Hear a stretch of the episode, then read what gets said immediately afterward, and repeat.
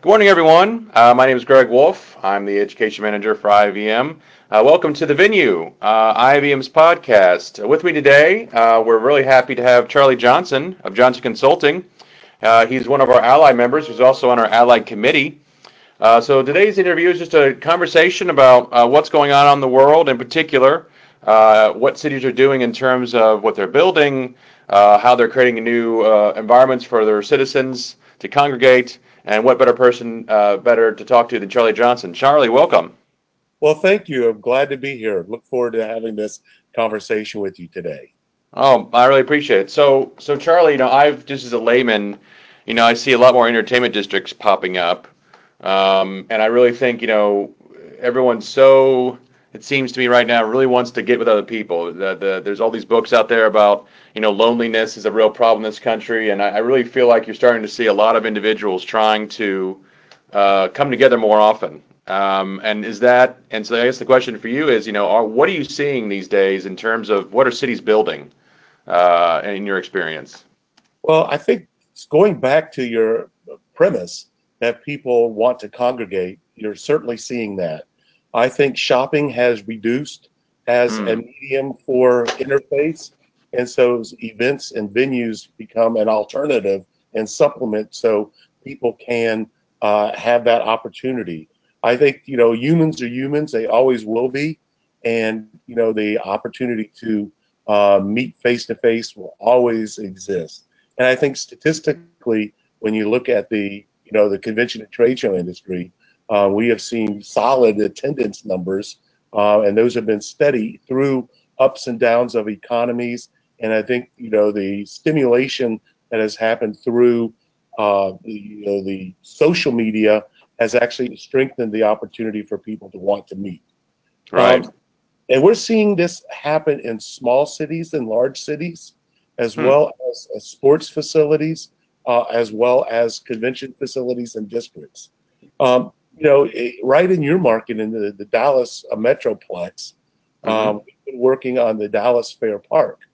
Mm. And, you know, that has been kind of a, uh, a, a layback asset, has not been real aggressively managed or marketed. And I think that the intention of, of the city of Dallas is to make that a very fruitful and viable entity. So now they've gone to a private management approach and that private manager is charged with vitalizing um, the district. And so they're going to be required to do a full master plan mm-hmm. and and take advantage of the new light rail that has been added mm. to the site. And then mm-hmm. the Cotton Bowl uh, is there. And, and then they have millions of square feet of expo space in, right. in this capacity. So the intent is to create a park, leverage the uh, adjacent um, uh, neighborhood, which has been somewhat um, neglected in, in, the city of Dallas's mind, and they want to be able to create jobs, but make it also a uh, an event space that's going to be, you know, from a million and a half attendees a year to three million attendees a year, and actually have uh, the management team really just change the face of that so it could be an amenity rather than a blight on the hmm. community. Hmm. All right. Well, and yeah. seeing that happen across the board. Yeah, I've noticed there was an article in Axios a couple days ago where it's clear that more people are moving back to the cities. That suburbs are, uh, or the rural areas are getting more sparse. Suburbs are getting smaller, uh, and they are moving back into the cities. And I know that uh, Dallas especially worked really hard to get people to start moving into the city more.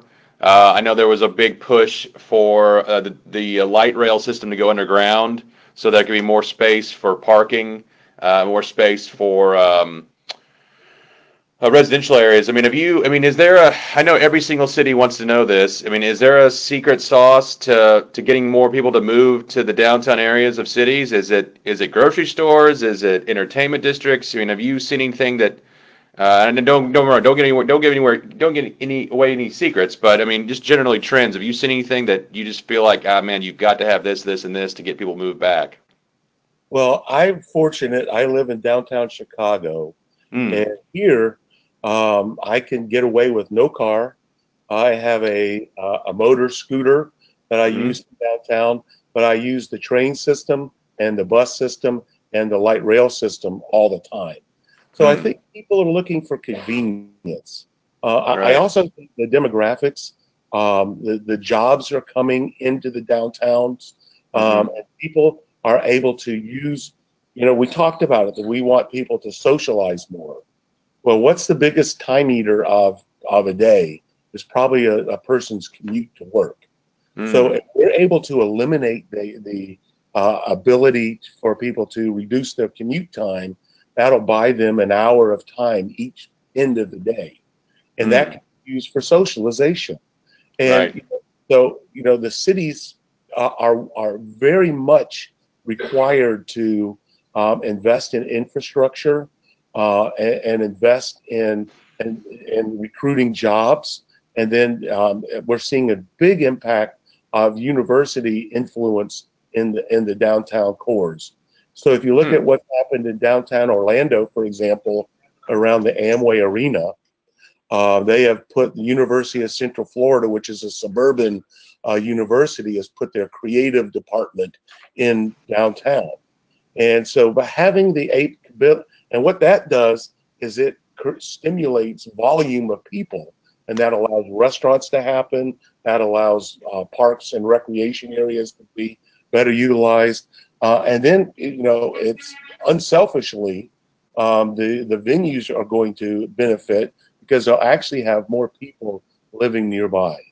Hmm. So if you compare Orlando to downtown St. Petersburg, where Tropicana Stadium's located, Hmm. um, you know, downtown St. Pete has done a tremendous job of making its waterfront better, stimulating hotels, but still geographically, the baseball stadium is located so far away un, until you know several hundred thousand people move into the downtown St. Pete area, uh, which is going to be a generation from now. That baseball stadium is always going to struggle.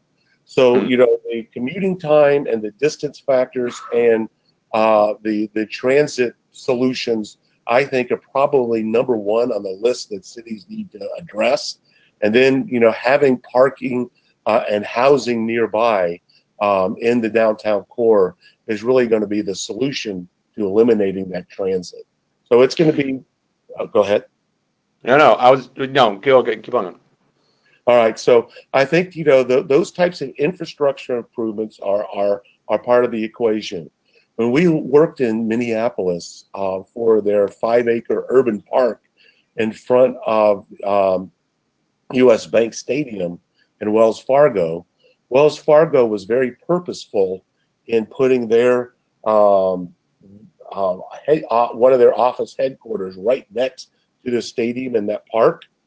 Uh, and the city was very, very purposeful in creating a new uh, transit line that went to that area. Hmm. So by when that stadium opened, they not only had a new, uh, what I would characterize as a baby millennial park, Millennium Park that we have in Chicago, right next to the stadium, that has turned into a venue that the the two, 2,500 employees that work at Wells Fargo um, can now go and utilize that park, and then there will be a natural um, attendance base for all the activities that happen in U.S. Bank Stadium. So So you mentioned. Yeah. Go ahead. Sorry. Those kinds of things I think are going to be critically important and, and happening in, in various markets. Well, you mentioned green space. You know, I know Dallas has built a park over the uh, the highway that goes it right in the middle of downtown. You mentioned a green space just now in Minneapolis. You know, is there? I mean, sh- surely that's a new, surely it's a growing trend, right? Adding green space to these areas. Well, you know, it's it's not a it's a historical um, necessity. Uh, Hmm. downtown Savannah, I, I think, really illustrates that. The the the squares that they have throughout the, the city really make that city. Uh, and I think you know the, the fact that we have Millennium Park has completely changed uh, the the appearance and the attractiveness of downtown Chicago and we're seeing that across the board. You know, we when um, you know de facto, that's kind of what is going to be happening at um, Dallas Fair Park. One mm-hmm. of the requirements of the management team is to cause a city park to be developed there. That's going to be a, a an active park, and then the balance of the some of the green spaces of, between the buildings is going to be more of a passive park. So, so park space is, is critically important, uh, and it does make the nature of a city uh, uh attractive. And so, you know, New York has Central Park, uh, but even in the smaller cities, Greenville, South Carolina, um, they are exceedingly proud of the fact that they have the Peace Center, which is a performing arts center, as well as the Bon Secours Arena as kind of dumbbells between um, their, uh, on both ends of their downtown. And then they put a trail system in that really wow. links the, the mountains. And so it brings people in with multiple multiple modes of transportation, bike paths, um, walking trails, uh, interesting downtown, anchored by the, the venues that are being uh, that have been developed in that market. So Charlie, you know you you're in Chicago. You're you're one of our hosts, as it were, when we uh, our annual conference uh, is this July, late July, uh, twenty first through twenty fourth. So as a as a local, you know what what is a place if you'd recommend your, your fellow members and fellow ally members, while they're in Chicago, they just have to go eat? And I and I and I ask that we kind of steer away from any tourist traps. You know, what as a local, what would you say? Oh, you got to go to this this restaurant, or you got to check out this this site when they're in Chicago this summer. Well, I love Italian food, mm-hmm. uh, and we have a, a, a, wealth of Italian restaurants. Uh, my favorite is La Scarola. Mm. It is uh, kind of off the blue line in um, right outside of downtown. Um, but you know, you've asked a question that has an infinite number of answers. you know, everyone's going to want to have a pizza. So my right. favorite is um, um, Lou Malnati's and Gino's East. Those mm. are, are the best. And then they're just such a plethora of, of good restaurants here, um, ranging from very um, inexpensive, kind of some quasi chain Vapiano's is an example, um, to you know the you know some of the um, top end restaurants from the United States. I think it would be very interesting and timely if we made a link to the restaurant week event that's happening right now. Ah. Uh, and that would be a, a, an inventory of the top restaurants that are in Greater Chicagoland. And that if we could do that uh, as a link um, in the um, announcements about the uh, venue, that would really give people a great inventory of all the restaurants that are in, in Greater Chicagoland. No, that's a great idea. And Las you know, La Scarola, you got it. So, so Charlie, you know, you you work on a lot of projects around the world. Um, you know, and, and it's always, this is always a tough question, but on the road, you know, when you're working on a project, do you have a favorite kind of food that you like to get, or is it, do you kind of eat the same type of places you do back, back home? I am a explorer. Okay. So, you know, obviously I eat fairly, um, um, I'm, I'm an ethnic cultural food person. Mm-hmm. I have a Vietnamese girlfriend, so I eat a lot of Vietnamese. Mm-hmm. Uh, and I also, um, I, I think, you know, whenever I go to, I had the pleasure of going to London uh, a while back. And one of my favorite dishes is an Indonesian Dutch dish called rijsttafel. Hmm. Um, so, and so anytime I can ever get rijsttafel, I have that. And there's there are restaurants here in Chicago that have that. Um, but I'm I like Asian. I like unfortunately I like all food. well, you know that's not you know in Chicago, as you said, has an infinite, almost infinite uh, amount of great restaurants. So I'm sure it's very difficult when bringing you know uh, taking staff out for celebrations or taking out clients. I'm sure you have a, a wealth of opportunities there for options. So. Oh yeah, and you know the hotel supply is fairly distributed. Uh, there are a lot of new hotels by McCormick Place. I don't mm-hmm. know what the headquarters hotel is, um, but the South Loop area where McCormick Place is on mm-hmm. Roosevelt Road uh, mm-hmm. or Avenue, and that whole district is has grown There's some great uh, restaurants. Um, Bob McClintock, um, favorite one is a couple blocks away from McCormick Place, and it's Italian, and I forget mm. the name of it, but it'll be on Restaurant Week list for sure. There you go. So, uh, you know, everyone's talking about, I think, more how to work more efficiently. You see all these work hard, uh, you know, work smarter type of articles all the time. You know, so could you give us just like one little piece, you know, uh, one little tip that you've, you know, uh, as an example with staying more organized? You obviously you do so many projects. Do you have like a single kind of efficiency tip we can give the the listeners? I'm thinking. That's um, okay. I know you got. I know how many emails you must get. Like, do you have a certain, you know, do you have a certain way of organizing your emails that you really like, or have you seen something in terms of an app that you know, a scheduler or a, you know, I, I as an example use uh, Instapaper if I'm looking at articles because it all you can save your your article, you know, you're reading because there's so many aggregate aggregators for news as an example. Yeah. Uh, you know, I think that the the, the timesheet technology. Um, mm uh, the various um, tools that Ungerboeck puts out, um, they have really gotten sophisticated um, with respect to time management, um, scheduling, um, doing CAD drawings for layouts for buildings, um, and, and you know things of that nature uh, have made the industry much more efficient. You know that we go into some buildings where the backbone of technology is fairly weak. Mm. In terms of schedulings, people are still using Excel uh, for some scheduling. And those are in some of the smaller markets. Uh, but I think once the, the, some of the management companies come in and Ungerboeck and Seabreeze and some of those tools that allow um, the interface between the buildings, um, the reporting that can be provided to um, management, um, the interface with the Convention and Visitors Bureau, uh, I think those have all gotten better, but it still boils down to the individual.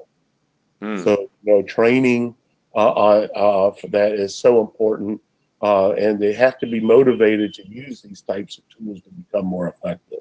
Right. You know, uh, where was I last week? Um, where um, that they were talking about um, the um, delivery of messages. So they asked the question, "How can I get hold of you as a meeting planner when I want to get hold of you. Um, and they said, well, what we'll do is we'll just give you one of our radios. And so, you know, you can send us an email, you can send us a text. Um, but if you have one of our radios, I'm at your service immediately. Um, so you just ping me on on one of those uh, service radios, and I think that's what the customers are looking for is that instantaneous um, response time um, that really helps solve their AV problems or whatever the case may be. So right. I think you know the the um, staff uh, and the management teams need to be very sharp with respect to the instantaneous expectations that people have, and those are so, critical.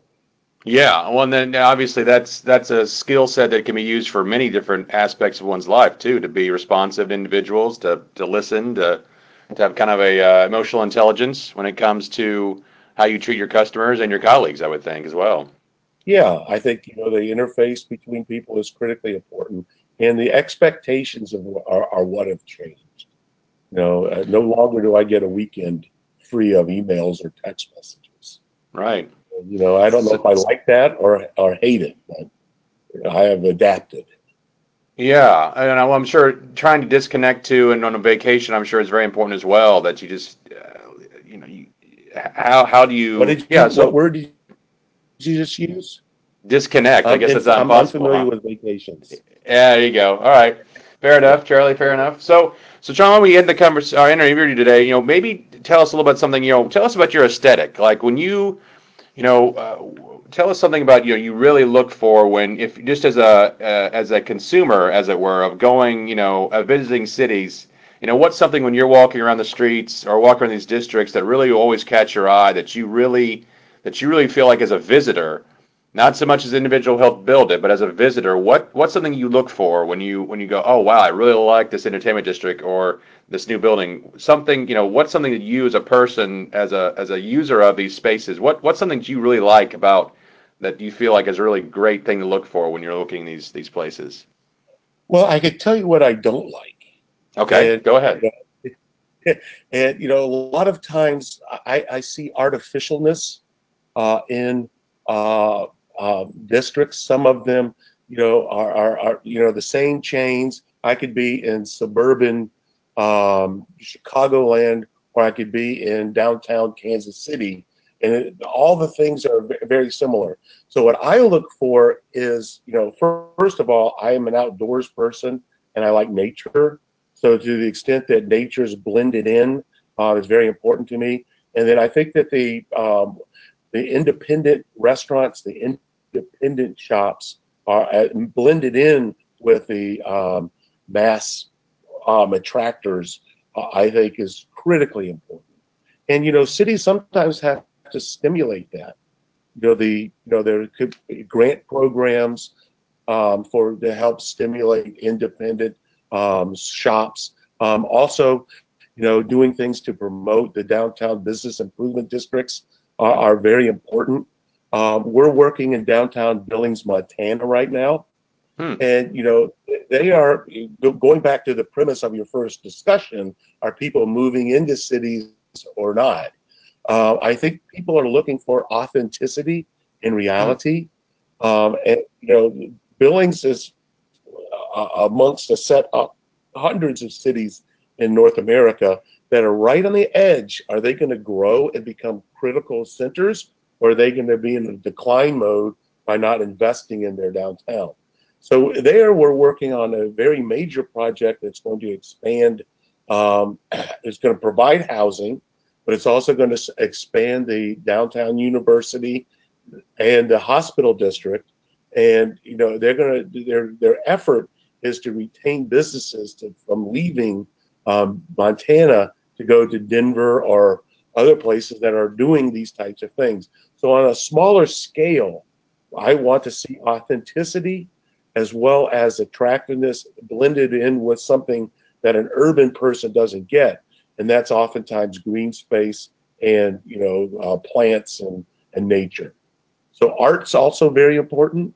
Um, you know, I am um, I observe interesting things. The the bear that's leaning on the um, Colorado Convention Center, you know, is pretty interesting. I, I, got to go to Lyon, France, and work on their uh, work analyzing a convention center, uh, and they had a bear exactly like that. Hmm. Uh, you know, and they're close to the Alps in the same way that um, Denver is close to the um, uh, Rockies. So I don't know who cooked up the idea for that bear, but it is something both all generations like, and it's hmm. distinctive to those markets. So I think things like that are going to be adding character and quality and authenticity, and people are going to uh, be attracted to that. They don't want the commute times. They don't want the expense of. And I have also observed that millennials like very much the same thing that empty nesters like. So you know you get a double whammy when you do things that attract um, the, the, younger crowd and the empty nester crowd, because you know, I think the same products are attractive to them. You know, some are weirded out. The older generation is weirded out, but they like weird.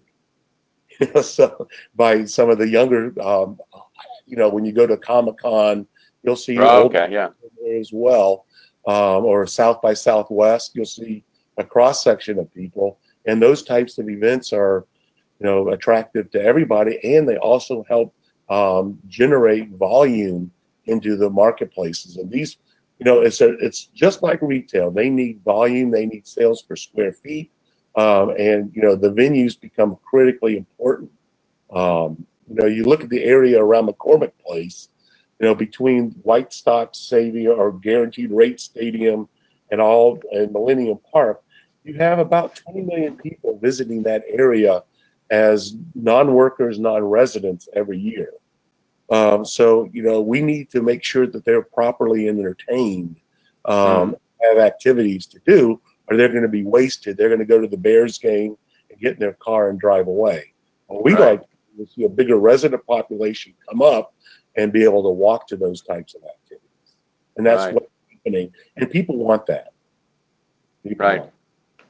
Well, thank you, Charlie. You've, you've brought up a, a lot of interesting conversations. I really hope individuals walk up to you after, at VenueConnect and ask you more about this. Uh, it's been a very authentic uh, conversation and learned a lot. Uh, any any final thoughts you want to tell the audience? Well, I'm pleased to take many people out for um, dinner while they're visiting Chicago. We'd love to do that. And you know, you know, we are here to help. Uh, the you know, there's a lot of opportunity for cities. You know, I think the funding, getting the funding models figured out properly, is really critical for for doing the right things in the cities. And many, like in Montana, for example, there's no sales tax. Oregon, no sales tax. Um, Hmm. you know, meanwhile, cities like um, uh, Florida and Georgia allow local option sales tax for projects like this. So some cities are disadvantaged, uh, but they have a big job base.